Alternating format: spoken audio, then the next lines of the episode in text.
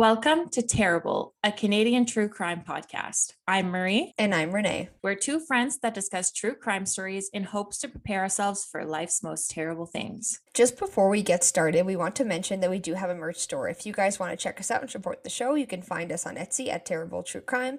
And the last thing is that it really helps when you rate the show and leave us a review or a comment wherever you listen. All right, let's get into some updates. So, last weekend, I went to Vancouver to visit my cousin, um, and it was really nice. She lives on the North Shore, and it's just like by the ocean, beautiful, nice restaurants. We just hung out, had good food, good coffee, nice walks. It was perfect, and the weather was extremely mm. beautiful. I'm used to like an Ottawa summer where it's like hot and you're wearing like shorts and a tank top because it's so hot and like humid. And I haven't had that yet at all. Like I haven't worn a pair of shorts until this weekend that just passed. really? yeah, it hasn't been that warm. So like there's the sunshine, the vintage clothing stores. It was just super nice. So You get any good finds? Yes, I definitely got a couple nice things from vintage stores. And what I loved about it is that most of the stores we went to were not expensive, like vintage clothing wise. I find that like nowadays, like that's so in that like people are like a hundred dollars for like a vintage band tee, and I'm like, Mm-hmm. this is makes no sense. Like, who would spend that much? And the other kind of uplifting thing about this week is I used to listen to like a ton of different kinds of podcasts, and then I kind of like stopped. I don't know why, and went like straight into like just true crime. And this week I was just like looking at my podcast and I'm like, Ugh, I don't want to click on any of these. Like I'm just like not feeling it. So I went back to like the original podcast that's you know started me listening to podcasts in general. It's called The Lady Gang. So it's like a girly girl podcast. Oh, I was just like in the car like crying laughing. It's such a good podcast. They talk about like so many good things. They're hilarious. So if you guys are looking for like a feel good like women's podcast, um definitely check out The Lady Gang. They're they're hilarious and it's just like super entertaining. And it's just like a nice break from the Yeah, I think you need that. Exactly. Yeah, like I don't know what I'm doing to myself sometimes, but I feel like I notice it more since doing this because it's also like I'm like researching and listening and probably like watching on TV and I'm just like, okay, Yeah. I need to throw something else in there. it's refreshing and I uh, probably have stopped listening to them for 2 years, so I have so many episodes to binge. Oh, that's perfect. But I have something really exciting to announce. I won $12 on my Couch for Life.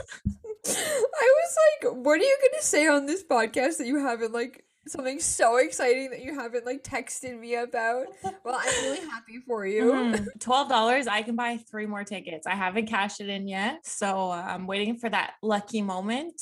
And uh, hopefully, hopefully it works. Is this something you've always done? I feel like No, this is I, new. Yeah. I, yeah, because I'm someone who hates spending money and like the lot- lottery tickets and stuff. I always just felt like you're just throwing your money away because like you're never gonna win like a good amount to that like makes sense or whatever. But it's so fun when you actually get to win. So yeah. So now I guess I'll just play till I lose again and then uh then I'll Be probably sad. stop for a bit. Yeah. And then eat some more spicy pasta to try to win yeah, and money then, and then I need to do a, a dare or bet so that I can get more money. I've never won anything from a scratch ticket, and Matt plays the lottery. I don't even know. Is it every week? Every week there's a lottery draw. yeah, I think and so. like every week is equally as shattered that he hasn't won. So upset. Like oh he's like, we didn't win again. and I'm like, it sucks because it acts like it eh, like the whole week you're like excited for that moment of what if, you know? What he's if? planned like his entire like what if he won the lottery? He's like, we'd buy a house here, we would do this, we would do that, we would summer in or winter in, and I'm like, okay. Oh, I love that. Sometimes you need that in your life though. Like a little little glimmer of of hope to be rich. oh, definitely. How easy life would be. How's your garden doing? So uh, for a few days we had lots and lots of rain. Um, so then that kind of like made me lazy because then I stopped watering it because I'm like, oh, it's raining. And then I thought the after- same thing. Yeah. And then after a few days after the rain kind of stopped, I was like, oh, I should really go out there and like water because they're gonna die. I didn't. And I waited a few too many days, so some are dying, but uh, I watered them yesterday. So hopefully they'll come back to life. See, this is why I should never have done a garden. I'm way too lazy for that. So not great. not great, but Nothing is like dead dead yet. I don't think so. Good. I think two might be dead, dead, but we'll see. We'll see if I can revive them. Oh I'm a really good indoor plant mom, I have to say, though.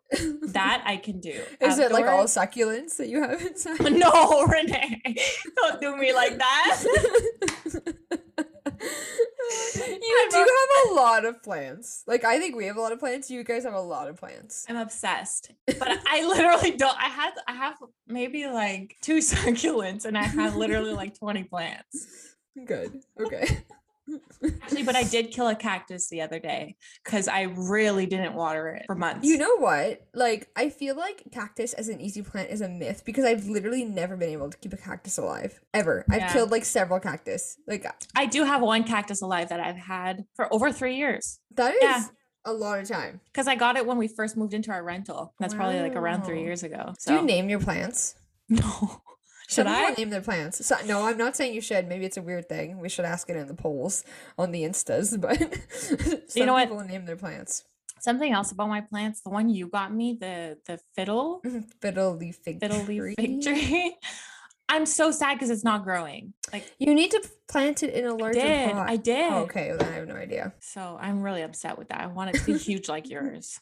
Yeah, we have this ginormous. It's literally the size of a giraffe. Like it's no going joke. to outgrow our entire household and like go through the roof and it's yeah we bought it and we're like oh cute little tree and then we just like watched it go like doo doo doo and like grow like Wait, you bought it small? Yes uh, it's literally won't stop growing. Yeah it's Do you it- it do you give it vitamins and stuff? I don't know I don't do the plant stuff. Oh, I need I need he's like I need I need Matt's number. I need to text him and tell me how to grow my fiddle. like feeding it steroids. He loves that thing. He was actually just like spraying the leaves and like tying it tighter around. Oh. its like post earlier today. I was like okay do you need some time? Okay, maybe I need to care for mine a bit more. Okay, before we go into some current crime updates, I just wanted to throw in a correction. So, I mean, we knew this was going to happen. We just started a podcast. We're brand new to this world, and I'm brand new to the world of research and all that stuff. So, we got an email about episode 14 when we covered the Butterbox Babies case. And we used an article that incorrectly named the three women that we quoted, so three survivors. Um, so we just want to fix that, and we want to mention, or I want to mention mostly, that I am now on purpose, before we receive this email, making sure that if I am stating something, it's mentioned in more than one source. Um, and also that if it is not mentioned in more than one source, that I am letting you guys know that I'm not sure if this is accurate information. So the survivors' names are Sandy Tuckerman. There's also Riva Saya and Eileen Steinhauer. I actually mixed those two names, or the article did, or, whatever, when I was reading out the quotes. So those were mistakes, and I mean, we're glad. We always say we're glad to get kind of some corrections if we say something wrong. Um, so this uh, email actually came directly from Riva Saya, who is now Riva Barnett. So thank you for correcting us, and we will make sure to try to put like an edit in those episodes, um, so that everyone knows that we said it incorrectly, but that we are aware of it. So thank you. All right, so this week in current crime updates, we finally have, I guess, somewhat of an update on the Frank Young case. So just to remind everyone, uh, Frank Young was a five-year-old boy who disappeared, um, and he was last seen in his home community of Red Earth Cree Nation on April 19th. So, last time we talked about him, I said that there was no new updates, and it had been a while, right? That was April. We're now at the end of June. And I finally found an article that said that they have been doing extensive land searches, which made me feel happier because I was very concerned that everyone had kind of just forgotten about this disappearance. Um, so they were searching the community and surrounding areas, but he hasn't been seen since, unfortunately. But following the spring thaw, volunteers and locals have continued to search, focusing on the Carrot River in particular. I'm not sure exactly why, but they must have some reason to be focusing on this river. The river originates in Wakaw Lake and flows northeast through Red Earth Plains into Saskatchewan River near the Pasman. Frank Young's family, friends, and community are really hoping to find, you know, some some clue of where he could be, and we hope that they get those answers soon. The second crime news that I have is a couple episodes ago, we discussed Tara Niptanatiak, who's a 35 year old woman who was discovered in a residential waste container in Calgary on February 25th. We talked about this, how it was weird, how the autopsy determined that her death was like quote unquote not suspicious, and Yeah. how being found in like basically what's described as like a garbage bin, how is that not suspicious? But Mhm.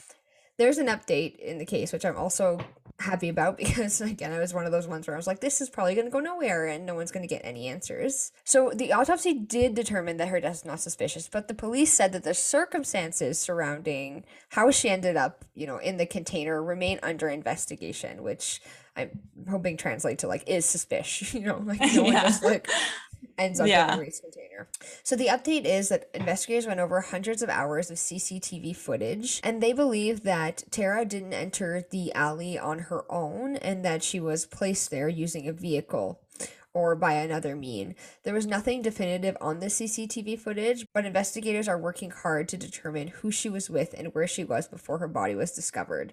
So, again, just happy that they're working on this case, they're looking over footage, and they're obviously saying that she didn't like walk herself down this alley and then like crawl into a garbage can and die. Like, that's not Yeah. obviously what happened. Case- Suspicious. Case is deemed suspicious. Um, and yeah, just to recap, we'll probably post a picture of her on our social media. But um, at the time of her death, she had short dark hair. She was wearing dark clothing with a North Face winter jacket and had a red sleeping bag in her possession. Before her death, she was known to frequent area shelters. The sources for this week's case is an article from the truecrimefiles.com, a crime beat episode called Who Killed Kelly Cook, season 2 episode 1, a global news article by Nancy Hixt, an article from Drumheller Mail by Pat Kolafa, there's also the RCMP website and several articles that I found on newspapers.com, one from the Edmonton Journal, another one from the Calgary Herald by Roy Collins, another Calgary Herald article by Gordon Lee, and finally an article from the Leader Post.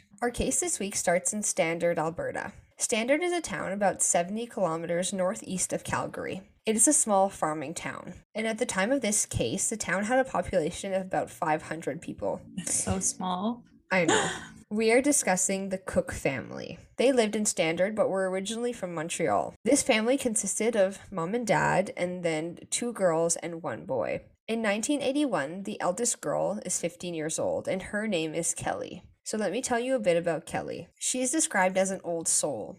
She liked to be around adults and discuss social justice issues. She was good at school, she was very smart, and she wanted to become a lawyer. She had recently started working as a babysitter, which is obviously, you know, she's ambitious, like was just described, and she's wanting to work and make her own money. My first job was also babysitting, and I did it a lot for, you know, all the families in the neighborhood.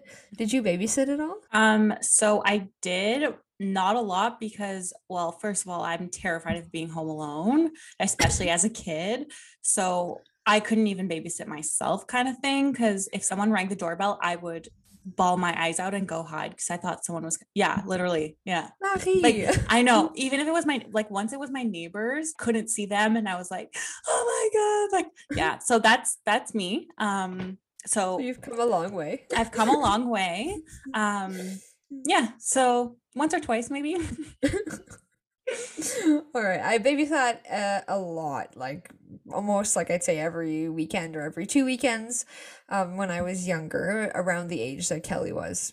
And I think that's why this case really stood out to me. I first heard it on the Crime Beat podcast like years ago, and um, it's actually my cousin Nikki, who I was in Vancouver with, who recommended I listen to this episode of the podcast.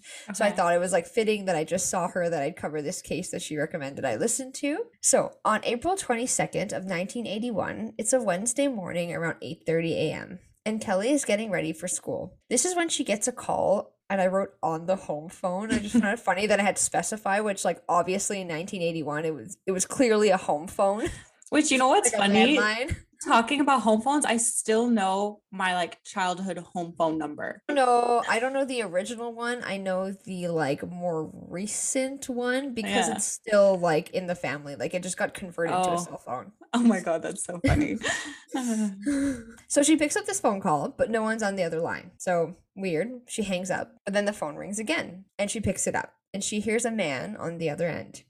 He introduces himself to Kelly as Bill Christensen. He tells Kelly that he would like to hire her to watch his kids. Kelly, I'm I'm assuming that she's kind of half on the phone and she's checking with her mom. He's wanting Kelly to watch his kids for that night. So she kind of checks in with her mom, and the last name Christensen actually sounds kind of familiar. It's a very small town, as we just said. So, you know, mom kind of agrees, but it's probably a little bit hesitant since she doesn't really know who this is. But the man on the other line says, you know, great, I'll pick you up tonight after dinner. When they're done the conversation, Kelly's mom asks her to ask around about this man when she gets to school the next day. Again, very small town. This wouldn't uh, work pretty much anywhere else. other than a 500 person town. But uh, when Kelly gets to school, she asks around, and nobody really says, Oh, yeah, that Bill Christensen guy. But everyone kind of says, like, oh, yeah, the Christensens. Okay. Again, it's a common name in the area. So Kelly goes to school for the day, and when she comes home, she tells her mom that everything's fine, and she still wants to go to work and be a babysitter. Around 8:30 p.m. that evening, a car that is described as a full-sized North American car shows up to pick up Kelly. I thought 8:30 was really late for a weeknight to be babysitting. Even on the weekend to start around that time, I feel like that's very strange. Yes, like I feel like when I did it, it was always like a 5 p.m. or like a 6 p.m. So like it could go like as late as midnight, which if like if people were yeah. going on a date night or something. But yeah, it's a little strange. So as Bill Christensen shows up, Kelly's mom waits for the man to get out of his car and walk up to the front door. But Kelly kind of tells her mom, like, Mom, like, it's fine. No one does that anymore. like, you know, like, Mom, stop. I love how it's like, no one does that anymore. It's like, what, 1980s? yeah. And she's like, no one comes into the doors anymore. Like, it's cool. We already talked. Like, and, oh and she heads out the door for her babysitting job. Kelly's sister Marnie watched from the window as her sister got into the car and left. Kelly was supposed to call home once she got to Bill's house, but unfortunately, that call never came. While waiting to hear from Kelly, I'm sure her parents began to worry. After some time, they start to call around. I'm assuming they're calling friends, family members, anyone who they think might be helpful in the situation. Just after midnight, Kelly's parents call the RCMP. She should have been dropped back off at this point. Her babysitting job should have been over. It seems like the RCMP takes the call very seriously. Kelly's father went out with the RCMP that very night searching for her. In the following days, a larger search would begin. Helicopters came in, volunteers joined and searched farms and any outdoor buildings. Remember, this is a very rural area in Alberta, and they really needed kind of, you know, all the all the troops to come out and search every square inch of the town. Vehicles were also stopped and searched and people were questioned. Unfortunately, months go by and nothing. Kelly is missing. It's mentioned in the Crime Beat episode that psychics even came into this case. One of them said that Kelly was tied to a tree and that wild animals were eating her. Just like a very weird mm-hmm. thing to say, but I know we were like kind of interested in the psychic thing, so I thought yeah. that I'd throw that in there. I looked into trying to find cases that were solved by psychics, like Canadian cases specifically. Nothing really came up for me, so if anyone knows of a case that was solved by a psychic, please let me know because we'd be really into that. Investigators finally get a clue from a phone operator. He had gotten a call the same night that Kelly went missing. The operator gets this call and on the other end hears a girl screaming. Then the phone goes silent and hangs up. The operator then saw Kelly's case in the news and remembered that strange call that came from a payphone in Hussar, a town about 20 minutes from Standard. So he let investigators know. This seemed like a good clue at first, but it kind of goes nowhere. Another break in the case comes when an eyewitness is able to describe this Bill Christensen. Before the night that Kelly went missing, the owner of a local gas station had a man ask him if he could use the phone. He should have been using the outdoor payphone, but he said that he was having issues with it. So the owner kind of reluctantly agreed because I guess some people had come in before and dialed long distance, so it had cost him. So he agreed, but kind of stayed close to the man to, to you know, look over his mm-hmm. shoulder probably to see like what number he was dialing. While doing this and probably continuing to work, he overheard the man who was on the phone talking about babysitting. So obviously, when the case came out, he called investigators. The owner said that the man looked like a farmer. He had dark hair and a fair to dark complexion. He was maybe in his 40s, clean shaved, and 190 pounds. He also could have been five foot tall and nine to ten inches. After this description, a sketch was made. So this is a very, like, very extremely vague sketch. Like this could look like so many people. Um, but it is interesting. It's basically the only sketch that they had to go on at this point, or the only, you know, any kind of visual evidence that they Mhm. had to go on at this point. On June 28th of 1981, a man named Jerry Nelson is riding his motorcycle with some friends. This is when he sees a body on the shore of Chin Lake, an irrigation canal south of Taber. This is about a two and a half hour drive from Standard. The body is face down and fully clothed. It had been bound with ropes and weighed down with cinder blocks. There was a lot of effort made to hide this body. And there was also a lot of decomposition, so no one could really tell who it was. The bikers, I'm sure in total shock, flagged down someone on a boat and asked them to phone the police. Police arrive ASAP and they send the body to Calgary where it is positively identified as Kelly Cook. They did this by using dental records. Gotta love those dental records. I'm gonna start this new thing where I go, I don't know if this is truth or rumors, basically because I've only seen it in one source. So, not sure if this is truth or rumor, but the autopsy revealed that there was no signs of sexual assault. Another thing that was only mentioned once is that Kelly died from asphyxiation, and that was her cause of death. Apparently, it wasn't widely reported, and it's not anywhere in the RCMP case file. So, again, Truth or rumor? on July 3rd, Kelly's family held her funeral, and they buried her body in a cemetery just north of the town site. Kelly's father, Walter Cook, requested that donations be made to the Rape Crisis Center in lieu of flowers. He said, We don't know that Kelly had been raped, but had she come home, we would have been dealing with the Rape Crisis Center in Calgary. I just feel like this is a really nice thing for the family to do, and also just for like a dad to Mhm. just stand up and say that, you know, is pretty amazing. So it tells you what kind of people the cooks were or are. So the family had the funeral, and many people showed up friends, family, people from the community, and Kelly's entire class. Investigators then aired a reenactment of the crime on TV and showed a map of the possible routes that a killer could have taken. Later investigators find out that on July 2nd at 7:30 p.m., an unknown male went to the Garden Chapel funeral home and insisted on viewing Kelly's body. That's disgusting. He obviously had no like identification or connection, like obvious connection to Kelly, so he was thankfully turned down by attendants. So is this just like a regular weirdo or is this Hmm. more?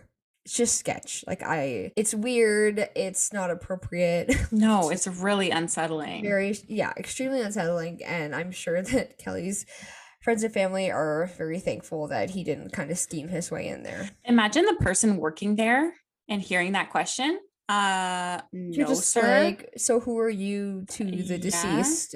No one? Okay, then absolutely not. uh, Like- the murderer. Oh, no, you can't see her. Dumb. Investigators' focus is obviously to track down this Bill Christensen. As I mentioned, there was a composite drawing, but we talked about this in previous cases. Sometimes having a very generic composite sketch like this creates people to start pointing fingers at anyone who might, you know, resemble this sketch even a little bit. So they got over 2,000 leads from this sketch, which is so many leads. Doubt his name is actually Bill Christensen. No, definitely not. like, unless he's really freaking dumb and No. actually use his real name. I mean, he definitely was gutsy. Like, how do you in your own car drive all the way up to the house and pick someone up and abduct them? Uh, anyway, we're going to get into it. So I'll stop myself there. The RCMP feel like this was a well operated plan. Obviously, someone had targeted Kelly, and as like I said, took a huge risk abducting her. Question. Yes. I'm wondering how he got her phone number. Like, did she hang flyer? Are we gonna get there? Okay. Yeah. Perfect. find out. Carry on. During their investigation, the RCMP find out that Bill Christensen had actually called another babysitter in town. On April 18th, four days before he called Kelly, he called a 17 year old girl who was well known for her babysitting services in the area. He told her that him and his wife were looking for a babysitter. The girl was busy, so she said, I'm sorry I can't that night, but let me recommend you to other girls in the area that also babysit. Oh my god. So she gave the 17 year old girl gave Kelly's contact information as well as another girl. This girl is interviewed in the Crime Beat episode. Her identity is masked, and oh, you just feel the guilt. Like she to this day is like that could have been me Mhm. and like she feels the responsibility for having for providing her name and phone number. and- yes, Ugh, yes. like obviously it's not on No. her, but I understand the guilt she could feel. oh my god Um, yeah It's horrible. yeah it's like still very much gets her to this day and like oh you just hear it in her voice and she was just put in like this like weird like twist of faith impossible situation Mhm. and now she has to live with that like that's so awful on April 23rd, the 17 year old girl who was originally called was sitting in class and heard the announcement that Kelly Cook was missing. I'm sure immediately she was panicking. She knew she had to tell someone about the phone call. She talked to the principal and she told them that she had given this Bill Christensen Kelly's name and phone number. So I think at this point it's it's really hard to know if he had a specific target and if it was the 17 year old girl or if he just wanted a young girl and was happy either way. Like I said, the 17 year old girl, I think she had also been featured in the local newspaper lately. So her picture might have been there. He might have seen her. He and you know sh- sh- her contact information was out there as a good babysitter. So maybe he thought, you know, this 17 year old is the one that I'm going to abduct and and so on. But then when the opportunity kind of flipped to Kelly, he took it. I feel like he didn't really care who, because I feel like if he really wanted it to be her, then he would have just waited till she was available. Yeah. To babys- babysit.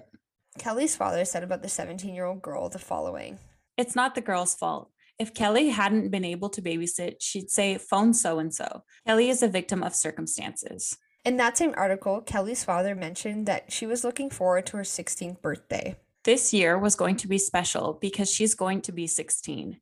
She wants her driver's license, and we were going to send her to driving school. This was going to be as a birthday gift for Kelly.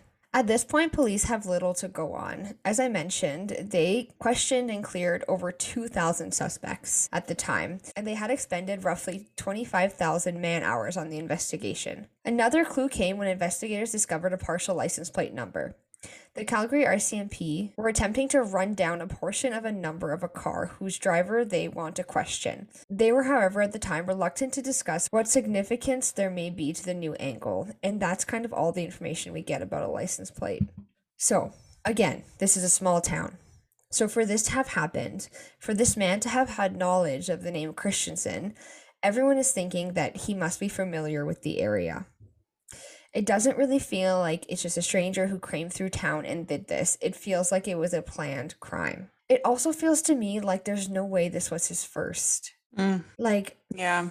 I don't know. I just feel like there's so much thought that went into this that I wonder if this murderer has ever committed Yeah, because. I feel like that was almost too easy. like a lot of things you hear like when you listen to like the serial killer podcast and all that Mhm. is that eventually they just get like it just gets like it's like oh well just another, Another one day. like yeah. yeah. like they just get so numb to it that they stop being extremely careful which often leads them to being caught but like it, it just becomes yeah you're no longer like extremely paranoid about someone seeing your license plate or whatever you just think you're going to get away with it Yeah. The following quote is regarding the RCMP's investigation to any local man. Corporal Craig Green told the press, There is no doubt the suspect found either lived in the area or frequented it. He knew what Kelly looked like and what her name was. He also knew the town layout and some of the neighbors. This baffles me though, for if Bill was from Standard or the surrounding area, how could he be so sure that Kelly's parents wouldn't recognize him or his vehicle when he picked her up? And why did no one ever identify him for the suspect's sketch that was distributed shortly after the crime? If Bill was from the area, his decision to abduct and murder a girl so close to home sure was brazen.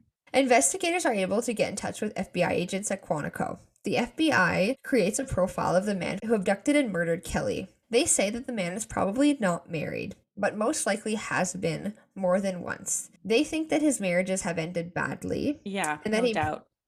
Sorry, Renee. Scumbag. Uh, yeah, I freaking hope so. Like, imagine. Oh, but I mean, it happens all the time. Well, not all. I shouldn't say all the time, but like some of these serial killers are like married and like their partners have like no idea. yeah, which is me- so mess up. Oh, but anyway, they're saying that this man has probably been in a couple different marriages that have not ended up badly. There was probably some abuse in the marriages, so you know they're thinking he's known by law enforcement for you know domestic violence or those types of calls but that's all they say and i'm like i know that like profiles are usually vague but like You're the FBI. I feel like Give me more. Give me more. like, yeah, yeah. This description is so vague. Like Mhm. it's like thanks, but also i this is so off topic but i watched a show i can't remember what it's called but it was all about a profiler and his dad's a serial killer yes, the prodigal son. oh I love so that show. good oh my god so love good It is like so cheesy though. Don't Yeah, you find? Like you're just yeah. like, come on. Like obviously that was gonna happen, but it's so good. But, Also, like- it got canceled and I I need to start up again. So everyone go watch it on Netflix because I need everyone. yes yes we I need another pick it season it, So ends good. like you need another season Yes, ends on a cliffhanger. Mhm. so anyways when i think of a profiler that's what i think of someone who's like legit and like really goes and just knows it all right off the bat Yeah, I think that's like the issue too. Is we think profiling is like criminal minds and like we're like Yeah. usually it's like it's like kind of like a series of like vague like yeah not guesses but like constructive guesses. But yeah, that's all they really say, or all that I was able to find. No charges have ever been laid in the Kelly Cook case. Kelly's case remains unsolved. renee Oh, I knew I was gonna get this is he is he probably dead now So, Earl Oh. Peters, who is a retired RCMP officer and worked on the case, is kind of holding out for a deathbed confession. Oh, let's get that deathbed confession. But like, I'm also like, I get that, but also like, if if I was a murder, this is a hypothetical, obviously. if I was a murderer Disclaimer, and I got away with it, why would I like? because you know you know how they are. Trophy. You not want all of them, You're not like- all of them. yeah, but it's like I'm dying, but look what I was look what I was able to get away with. But what if you have like a family and children and grandchildren, whatever? Then You're, gonna, dying like- anyways. You You clearly you're gonna be yeah, like but- your grandpa's a murderer, like yeah, but you clearly don't have a heart to begin with, so like you mm-hmm. don't really care about your family. Yeah. I don't we're trying to rationalize something that makes no sense. But Yeah, yes. I get the idea of deathbed confession. Do I feel like it happens often? No. I hope it never happens though, because I hope he's already dead. So they have um some old evidence, I guess, still in the case, and they're holding out for DNA analysis from what I was able to read. But the issue is that like once you test a piece of clothing or whatever for DNA, like you can't retest it constantly. Mm. So they have to be careful in what they do. Like the case is very much still open. Um, I think there's someone like assigned to the cold case, but really there's there hasn't been much that's new. The perpetrator would, they're guessing, be in his 70s or 80s now, so there's a good chance that he is still alive. Not happy with that. Kelly's sister, Marnie, said the following It's just what we've had to learn to live with. There's no acceptance in it. There's no closure, if you want to use that word. If it all changed tomorrow and we had all the answers, I don't know if any of us are prepared for that.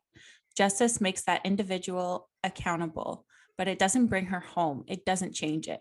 I think the public doesn't know any more or any less than we do. I think what we know is what is out there. I know that it is still very much in the limelight, and the RCMP still look at it, and it is very much part of their day. But the individuals that are responsible for her case are also responsible for current major crimes as well. So you want their resources to go to the right places. I certainly wouldn't want them to focus on our case when there is so much other bad going on in the world right now. Oh my God, that's I amazing. I just shivers. Wow. Oh my God. Marnie. If you have any information about the Kelly Cook case, please contact the K Division of the RCMP, Serious Crimes Branch, South Airdrie, at 403 420 4900 or Crime Stoppers at 1 800 222 8477. Okay, thanks, Renee. So how am I feeling? Well, the thing is, is that um, my kids one day will hate me because I will never be able to let them do anything. Like Oh I God. swear, everyone's probably babysat in their childhood, like everyone. But sorry, my kids ain't babysitting unless it's one of my friends' kids. They're going to be calling me, be like, okay, my mom. yeah, you need to help me. It's crazy, this is your fault. But also, since they'll be like half of me, they'll probably have my anxiety, so they might not even want scared. to. So, but anyways, that's how I'm feeling. I know this is a tough case, and like it just feels like so relatable and Mhm. scary. Really, so nuts that there's no answers in any of it, and like it really feels like the investigators did everything they could at the time and are still, like Marty said, you know, there, there- there's still someone assigned to this case, and people are still looking at it every day. It's just, it's hard to believe that there's no answers, and it, it's just so mysterious and strange. Like, no one could have seen this coming. Like a small town of 500 people. Yeah, like why? It's just weird. It's like wouldn't weird. it when you think about it, wouldn't it be easier to get away with a murder in a large town or a Oh, large sure. city? Like why are you going to pinpoint that small town? To me, this has to be someone who once lived there, but doesn't Mm. live there anymore. And like lived there Yeah. long enough that, like long ago enough that no one is able to obviously recognize them. Yeah. but they know enough about the town and the people in it. I was talking to Matt about this case, and he kind of suggested, or I had the idea that there's often a lot of campsites in rural Alberta in these small towns. We thought that maybe it was someone who had lived there previously and was like staying at a campsite or kind of one of these like drifter people. But like still like I get that, but there there has been a point in, in this person's life that they lived in Standard or the town next to it. Yeah. We're really hoping that the Kelly Cook case eventually gets solved, and you know, we're keeping her and her family's in our thoughts this week. And yeah, if anyone has any information, it's been years, but call Deathbed confession. If your grandpa for it. if your grandpa con- confesses to you, uh let us know. If your grandpa is sketch, bring him in. For our donation this week, we tried to look for the Calgary Rape Crisis Center, but we couldn't find it. Uh, we think it's now become what we're donating to this week. Um, but if anyone knows the Calgary Rape Crisis Center, send us a link and we will also donate to them. So this week we'll be donating to Calgary Communities Against Sexual Abuse. This is from their website. Calgary Communities Against Sexual Abuse is the primary sexual harassment, sexual abuse, and sexual assault crisis counseling and education service provider for Calgary and the surrounding areas. If you'd like to contribute to CCASA, the link to donate will be in our description and Instagram and TikTok bio. As always, pictures for this case will be posted on our Instagram, so please follow us at Terrible True Crime. And if you enjoyed the show, please subscribe and leave us a review below. If you have any case suggestions, please send us a message on our socials or email us at terribletruecrime at gmail.com. Thank you for joining us. And see you next time.